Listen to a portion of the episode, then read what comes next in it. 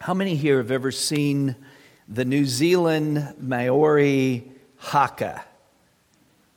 Yeah? You know the one? It, maybe, okay, so maybe if I tell you about it, you go, oh, yeah, yeah, I've seen that somewhere. Like, it, they, it, so it's the Maori, they're the indigenous people of New Zealand, and they do this.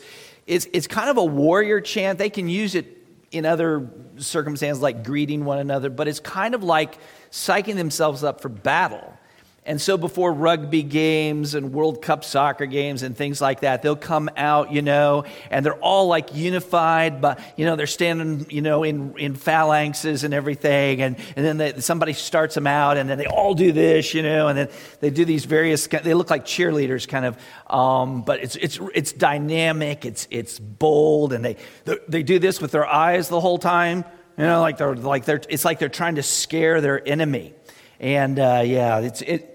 I get the feeling that none of you have ever seen this. You'll have to Google this afterward. It's actually kind of a it's kind of a phenomenon, especially in the soccer world and the rugby world. They have to decide how they can let other teams react when the Maori are doing this. And and uh, it, anyway, it, it, it's kind of cool. It's kind of a cool thing. Very pagan. I'm not saying you should do it, but uh, but it's it's fun to watch. It's it's very invigorating. Here's the question: do Christians have a haka? Like as we're facing our enemies, as we're facing the the the the, the demonic world, you know, uh, the darkness, evil in the world, our fears, do we have a haka? And I I, I want to say to you today that we do. Um, we we have worship. We have the Psalms. If you think about Paul when he was in prison, he and he and Silas in prison there at Philippi, they're in a deep, dark, dank dungeon, and uh, it's not looking good. For them in that moment, it, it looks like a fearful place, and yet they start to sing praises to God there in the midst of the prison. Or you think about Jesus on the night that he was betrayed, after he'd gone through giving the cup and, and the bread, the bread and the cup to his disciples. It says that they sang a hymn before he goes out and faces that night of, of just utter uh, trouble of soul, troubling of soul. Um, he's, they sing a song to, to, to go into that. Psalm sixteen is a haka. Well, no, it's not technically a haka. They, they don't use that term here. It's called a miktam, uh, which you're like, is that a haka? It could be. It could be. In kind of a way, I, I, I, nobody knows what miktam actually means, uh, but uh, here's the interesting thing. I looked all of the miktams, uh, at, at all of them real quickly. There's only six in the t- entirety of the Psalms. It's, it's this, and then it's fifty-six through sixty. And when I looked at them real quickly, and, and obviously I didn't have a lot of time, but I just wanted to look to see if there was kind of a theme or something that held uh, uh, that was similar. And it seemed to me like it was kind of this idea of facing your enemy, facing your fears, and God being with you in that. So um, we're going to look at that, that idea of, of our of our miktam, of our haka, and, and that we have a confidence. How do we face our fears? Do you have any fears? Life's just good for you. You you you never have any worries or anything. Um, what do we do? What do we do when we're facing financial peril, the loss of a job, disapproval of of others? You know, within our within our um, friendship circles. What about what about something like a troubling cancer diagnosis that's that that we're facing, and something of that kind? How do we deal with that? You say, well, you pray, right? Yes, absolutely. You pray. And we can pray, which is what David's doing here in Psalm sixteen. We can pray that same psalm. We can make it ours. We can make it our, our haka, our confession, as we are facing our enemies. So that's the big idea today. Confess your confidence in the Lord when you face your fears. Let's look at it really quickly here. Psalm sixteen, verse one. A miktam of David. You say, oh, and I know what a miktam is now.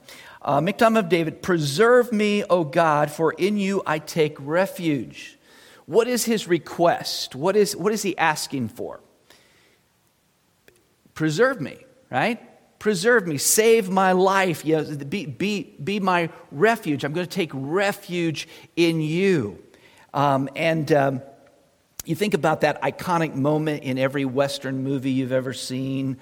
Probably most Indiana Jones films have this at some point. But uh, it's the one where the, the protagonist is running from a whole mob of zombies or uh, Native Americans or Zulu, you know, warriors. And, and the arrows are flying and they get to the fortress and they, you know, start banging on the door as hard as they can. You know the scene I'm talking about? No? Wow, I'm really working with a group of people that do not know any of the, my references today. This is an iconic thing in film, right? Bang, bang, bang, let us in, let us in. You know, you know, and that whole moment.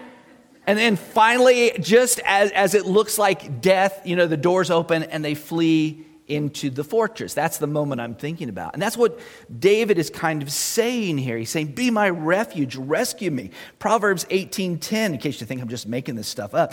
The name of the Lord is a strong tower. The righteous man runs into it and is safe.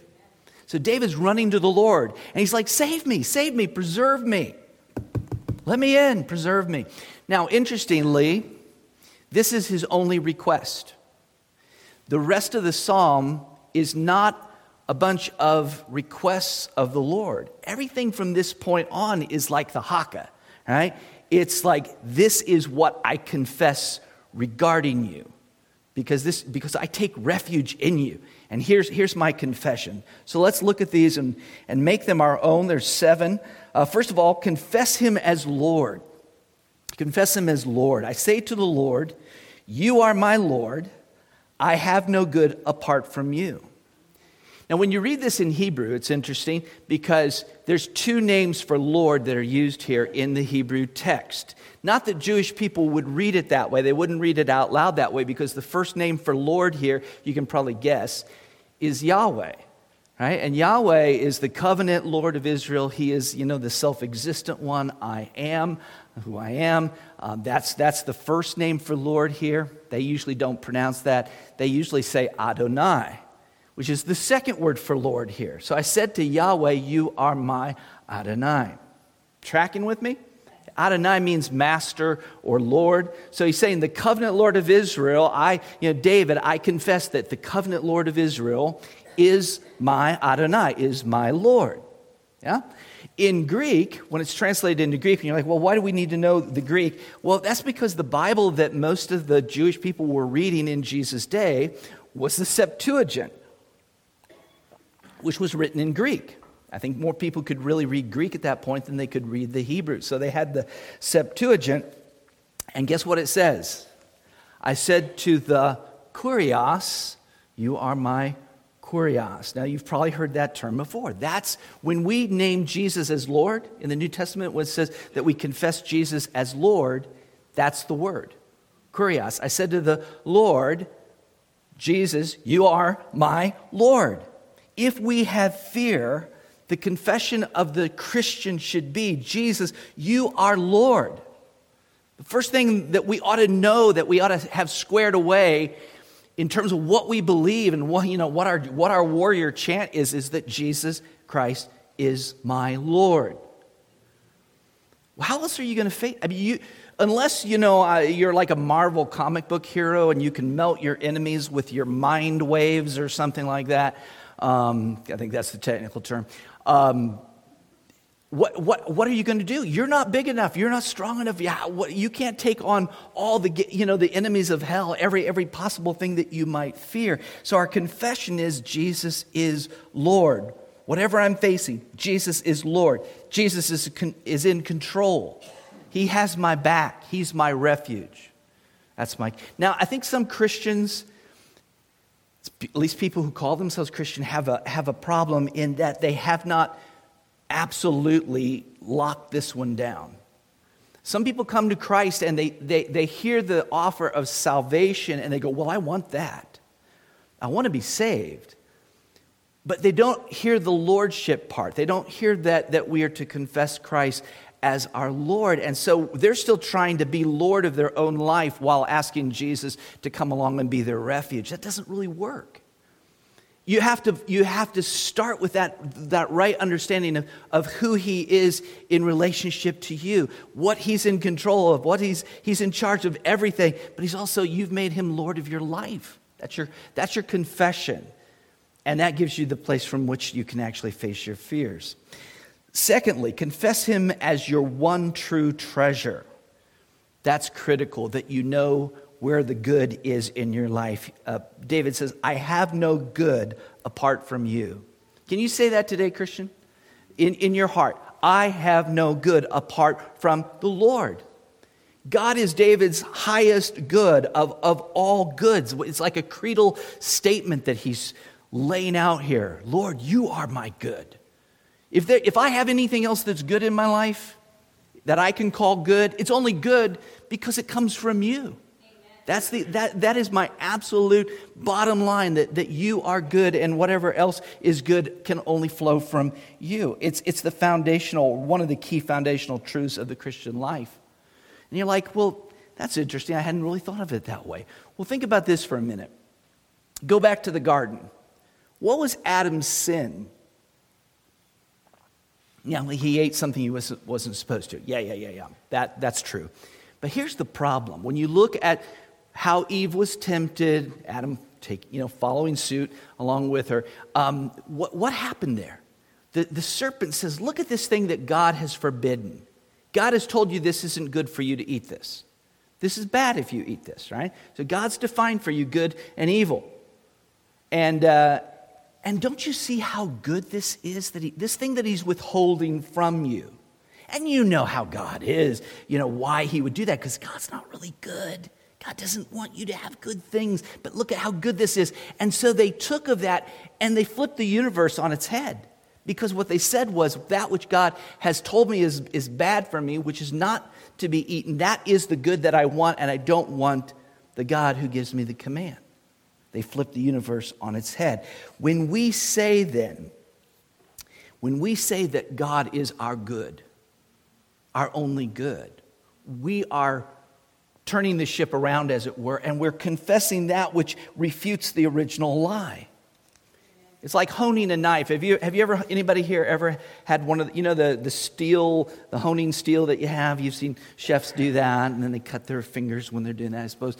Um, you know the, yeah, I guess you're not really supposed to do that. You're supposed to kind of, but anywho, what, what, what you, you can't really actually sharpen a knife, but you can you can align the blade. If it's already sharp and starting to dull, you can align the blade using that steel. You're taking the blade, it's starting to, I don't know, at a micro level, it's starting to get bent one way or the other, and you're straightening it.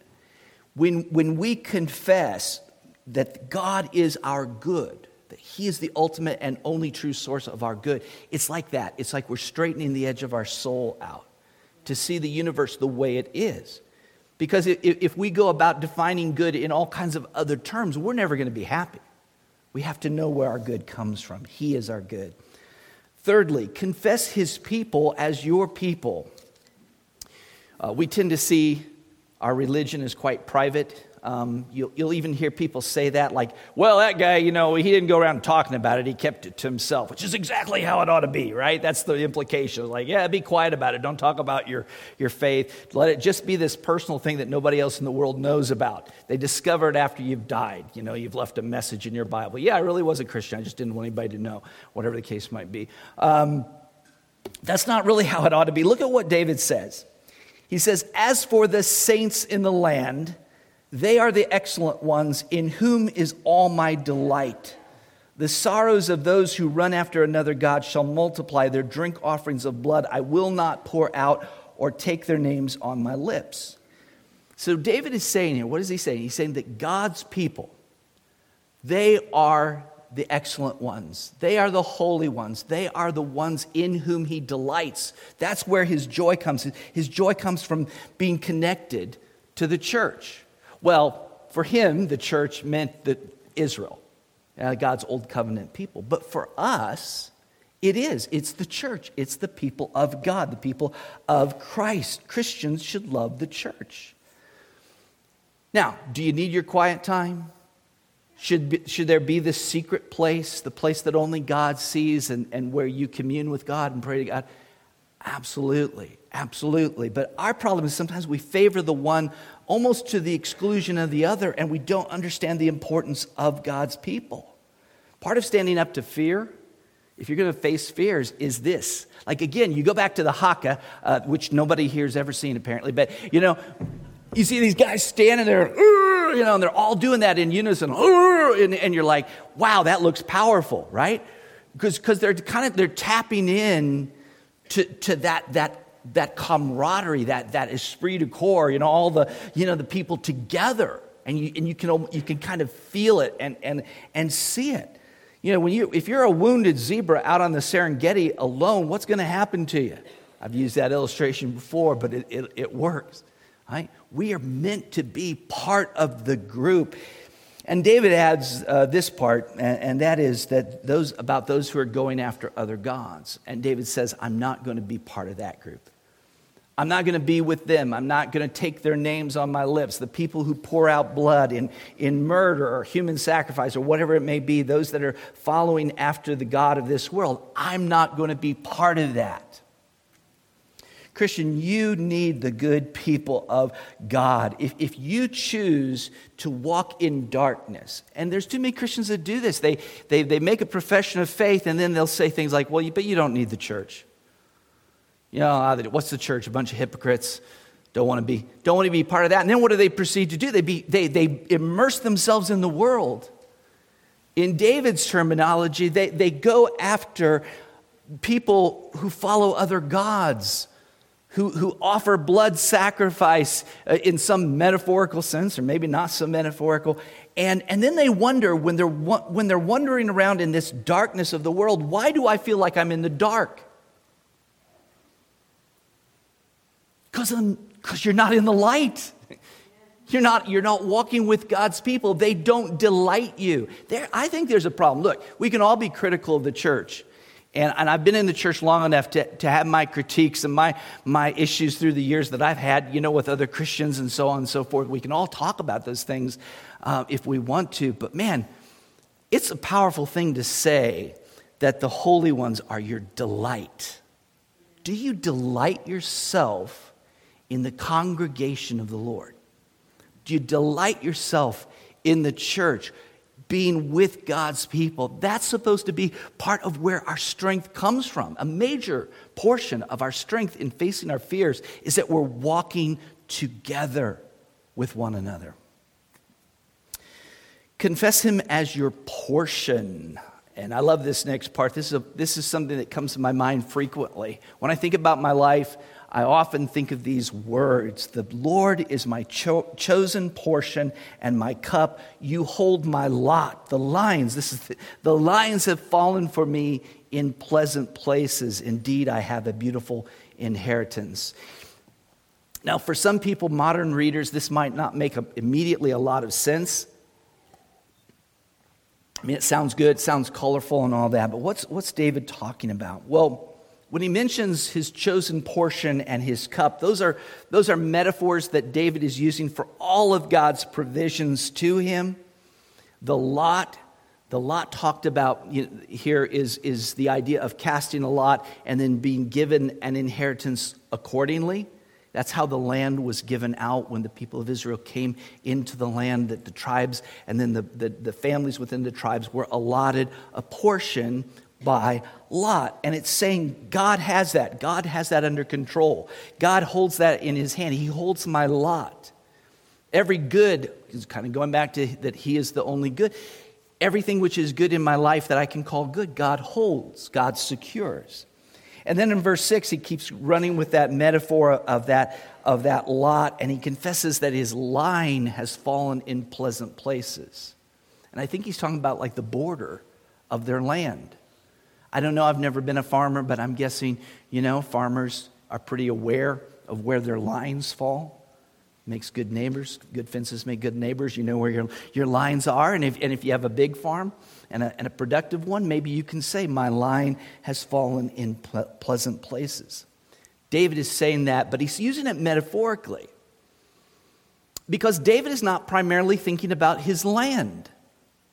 He's not primarily thinking about what he owns, because what does what did he start out saying at the very beginning? What is his portion? The Lord. He says, the Lord is my chosen portion. So it's not all the stuff that God has given me and, and, and which is beautiful and wonderful and I thank him for and I'm happy in. It's the Lord himself. At the bottom line, at the end of the day, it is the Lord who is my portion. Christian, that is, I mean, this is our haka. This is our haka. We confess that Jesus Christ is ultimately everything. He is what we have. He's our inheritance. The Lord is my portion. Think about the how many love to sing the song, "A Mighty Fortress Is Our God." Let goods and kindred go, this mortal life also. The body they may kill, God's truth abideth still. That's a, that's that's kind of like a confession, isn't it? Bring it on. Take it if you want to. I don't care. You know what? Because God is my portion. The Lord is my portion. So I picture a bunch of resolute saints of God, you know, standing there all together, you know, kind of in that squatted, you know, and looking, looking the devil in the eye, and the tempter comes and he says, you know what? You may lose your life savings. And we're like, the Lord is my portion. Huh? Right? Huh? Oh, you could die. The Lord is my portion. You could lose your family. You could lose your memory. You could get Alzheimer's and you wouldn't have anything left. And we go, the Lord holds my lot, right? At the end of the day, that is our confession. The Lord is everything to us. Every good that we have, he holds. But ultimately, he is the, he is the greatest good of all of that. Confess reliance on his word. I bless the Lord who gives me counsel in the night. Also, my heart instructs me. So what's David describing here? He's kind of, you could take this back actually to Psalm one. Do you remember in Psalm one that it, that it says, blessed is the man who walks not in what? The counsel of the ungodly. But his law, the, in his law he delights, in his law he meditates day and night. And that's kind of what, what I think he's getting at here when he talks about the fact that God gives him counsel, not the counsel of the ungodly, but God's counsel, gives it to him in the night and instructs him. We need to remind our souls of this. This is part of our confession. When fears assail you, when the waves and the winds come up against your house, as it were, the house of your life, and it's just breaking over you and you think you're going to be swept away, recall to mind, what is the counsel upon which you have based your life?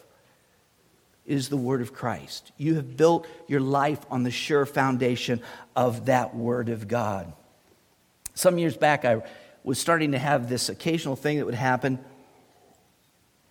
I would awaken in the middle of the night, just stone cold awake, and for some reason, I can't tell you why, but it was like, in just the, like as soon as my eyes were awake and open, it was as if I could see death.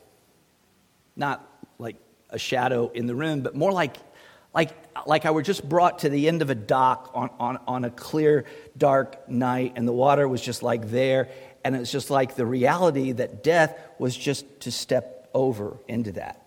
Does that sound morbid?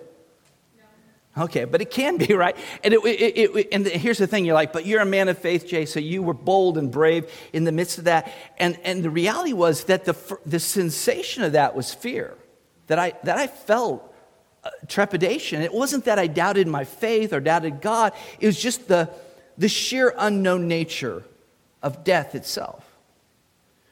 And actually, the Bible says very little about the moment of death. Like the Bible doesn't say, okay, believer, here's what it's going to be like the moment you cease to live in this world. This is what you're going to experience. It doesn't say. And I think that was what was weirding me out about it. But the, but God gave me counsel in the night, not, not with a new, fresh word that no one else has ever heard, but with the word of God. The word, certain certain passages of Scripture came to me and, and really spoke to me and, and, and just carried me me through that. That is the nature of our confession. Our confession is that, that our lives are built upon the rock. Our lives are built upon the counsel and the word of God. Confess his unshakable presence. I have set the Lord always before me because he is at my right hand. I shall not be shaken. Again, is this a request? No. This is a profession. David is resolving that this is how he's going to live his life. He's like, I have set the Lord before me. How do you do that? How do you set the Lord before you? Yeah, but but that's what he said. He said, that's that's that's my intention. I'm putting my I'm fixing my eyes on the Lord, and I'm not looking away. I can give you a little homely example or analogy for this. How many have ever played golf? Yeah. Um, something I, I didn't realize about golf before I started playing uh, it, but then it became quick. I really became aware of it rather quickly. Was that if you hit a bad shot in golf? You know, what is your first instinct when you hit a bad shot? Right? You turn your, you turn your back. You don't want to see it. You don't want to see it. The minute it starts going right, you're like, oh, mm, uh, whatever the case might be. But, but you don't want to look. And, and guess what? You lose a lot of golf balls that way. For a long time, because you're, you're, you're, you're, the people that you're golfing with, they're just bent over laughing. They're not watching where the ball went. And then you look up and you come to your senses and it's like, where, where did it go? You have no idea. You just saw it careening off somewhere and you stop looking. And then as, you, as you've done a little bit longer, you train yourself to look. You're like, just take it. Just, that's a bad shot. Watch it, buddy. Just watch it. Okay, third tree, off to the right. Okay. And now I got it. I can go. I can go find it. Like, what does that have to do with the Lord? It's it's that determination. That the only the only analogy. It's it's bad analogy, but the the only thing that works in that analogy is it's that determination that you can't look away. You have to look. You have to keep watching. David is saying that his help comes from the Lord, and he knows that. He confesses it, so he will not look away. He will keep his eyes focused on him. Peter should have done that. You recall the moment where Peter looked away from Jesus? And the funniest words in all the scripture, and Peter started to sink. Right? Have you ever, ever in your life started to sink? I don't know about you. Every time I've ever stepped onto water, I sink immediately. There's no starting about it. It's just immediate. But David, but, but sorry, but Peter started to sink because he looked away from the Lord. He started looking at the wind and the wave. He looked at the things that were causing him fear, and in that he looked away from Jesus. Make your resolution now. Confess now, before, while things are quiet, before the storm sets in. Confess and believe that you will keep your eyes focused on him. Confess his joy. Confess his joy. He says, therefore my heart is glad and my whole being rejoices. My flesh also dwells secure. So my heart is glad, my whole being rejoices. He's got joy. Another word for gladness, right? Got joy, but he's going to rejoice. That's his that's his determination. He's going to re- Have you ever thought about the difference between the noun joy and the verb rejoice? Like, well, that seems like a weird thing to think about. Well, some people think about things like this. Uh, joy, right? Joy is something you have. It's inside of you. It's deep. It's a it's a sense uh, of gladness, a sense of well-being, that you know that things are good, that things are well with your soul. To rejoice is an act of the will. It's saying, I will do that which bespeaks joy. I will focus my attention on what I know gives me joy, which is the Lord, right? And and I will be glad in those things. It's a determination. It's like, have you ever tried to smile when you're upset, when you're when your heart's down? Have you ever just intentionally smiled? I'm not saying a fake smile like you're trying to defraud the world around you. I'm saying, have you ever just sought to turn that into a smile? You know, they say um, that when you smile, no matter what the reason for your smile, even if you're forcing yourself to smile, that it triggers dopamine release in your brain. So you'll be at least somewhat happier if you're smiling than if you're frowning. I'm not saying that we cure clinical depression by smiling. That's not my that's my point here. Not my point, but but David is deciding. He's confessing. He's determining that he will rejoice in the Lord. He's making that confession. Christian, if you believe that your inner well-being is determined by chance, fate, circumstance, something you really, really long for that you've never had, or whatever the case might be, if that's where you think joy is going to come from, you're not going to have much joy. You understand that? I mean, you're you're going to spend most of your time just wishing And chances are, if you've spent that much time not having joy, just hoping for a joy that never comes, you're not even going to know it when you when you see it. You'll, you'll, you'll not be practiced in, in joy.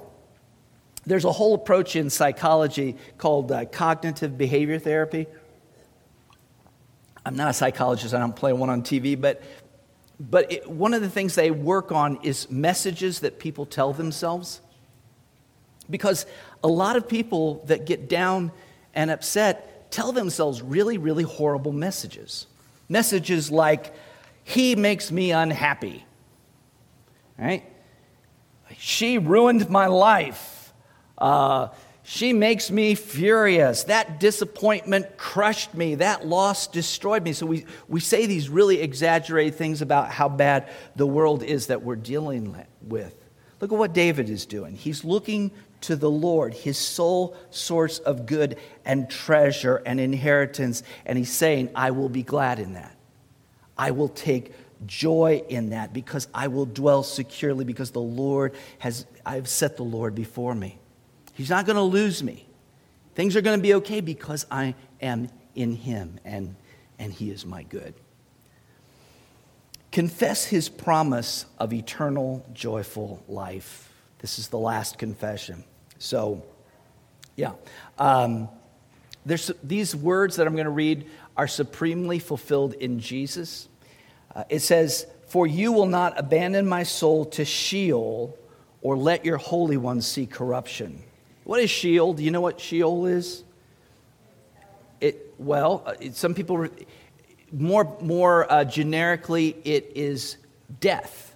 It is the grave. Uh, and so when D- what David is saying here is David is confident that the Lord would rescue him from trial and that he would not then die and be put in the grave and face corruption. Corruption is decomposition. Yeah, it's it's the answer to the riddle, what is Bach doing today? Right? He's decomposing.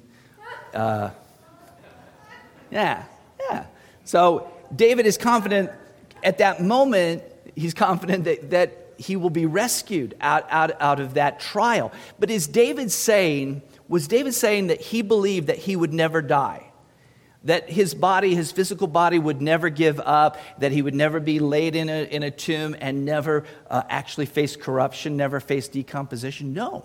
Now, that wasn't what David was, was confessing there. He's looking to God's immediate um, help in the trial, but he's looking beyond that to something more. He's looking actually forward to Christ. Look what Peter says. This is uh, Peter. He's just quoted what we the, the verse that we just looked at, and then he says this, Acts two twenty-nine. He says, brothers, I may say to you with confidence about the patriarch David that he both died and was buried, and his tomb is with us to this day. In other words, what David was saying was looking forward to the one who ultimately would not face corruption, whose life would, would be raised from the dead. And even David seems to be looking ahead to eternal life when he says these words, the very last verse of the text, you make known to me the path of life. In your presence there is fullness of joy. At your right hand are pleasures forevermore. So David confesses that God's way is a path of life. As Jesus would say, even though he dies, yet shall he live. And the better promise is that in that life, it is joy to be in God's presence forever. David confesses his faith in the Lord, that he will have joy with him eternally and forever. Confess that truth, Christian. Your ultimate comfort and confidence is joyful, abundant, unending, eternal life in God's presence. Does that mean none of this stuff that we're laying hold of, you know, none of it applies to the here and now? No, of course it does. Of course it does. God is our refuge in times of trouble. In those things that we fear, we lay hold of that and we, we have absolute confidence in him. God is sufficient. And yet we also know that in this world, we will have trials. In this world, we will have tribulation. Our fears are laid to rest, ultimately, when we look to God, who is our eternal source of joy. In his presence, there will be joy forevermore. The Lord is your confidence. confess that. Dear unbeliever, where is your source of confidence today? Uh, where do you where do you place it? It's been a long time since I, I would have counted myself as an unbeliever, so it's hard for me to relate. Do you, um, are you trusting in that diet you're doing right now? You're eating healthier? You're trying this or that new fad diet, and, and, and you're hoping to live a little longer and be a little healthier for the remaining years of your life? Are you, are you, are you, is your confidence in your own mental strength or good luck or your family name? All of that is sinking sand. Everything that, that you're building your life on apart from the Lord is sinking sand. It will not hold you up. What would comfort you in the middle of the night? If you awaken and in the middle of the night, away from the busyness of your life, away from all of the distractions, if for a moment you're standing at the end of a, uh, of a metaphorical dock and, and you look out into the dark water ahead and you realize that in but a moment, it could be a decade, but that, that decade's like a moment, you're going to step off in, into what feels like oblivion to you. What do you comfort yourself with at that moment? Where do you go? The Lord Jesus offers himself. He offered. There was a thief on a cross hanging next to him who had no hope. And he, and in that, in the moment of death, practically, he looks to Jesus and he says, "Lord Jesus, remember me when you come into your kingdom." And in that moment, that transaction of faith, trusting in Christ, Jesus says to him, "This day you will be with me in paradise." Turn from the broad path that you're on, from that way of destruction, and turn to Jesus Christ. Say to him, "I've said to the Lord, you are my Lord." Confess Jesus Christ as your Lord today. Take him and receive all that confidence that we've been talking about today. Let's pray. Father, thank you that you are our Lord. We can say that of you. We can say that of the Lord Jesus Christ. The Lord is our Lord. And um, What what a great confession we have, Lord. You are our refuge. We take we take refuge in you. We trust, Lord, that you save us, that you save us for all eternity, for a joyful eternity in your presence forevermore.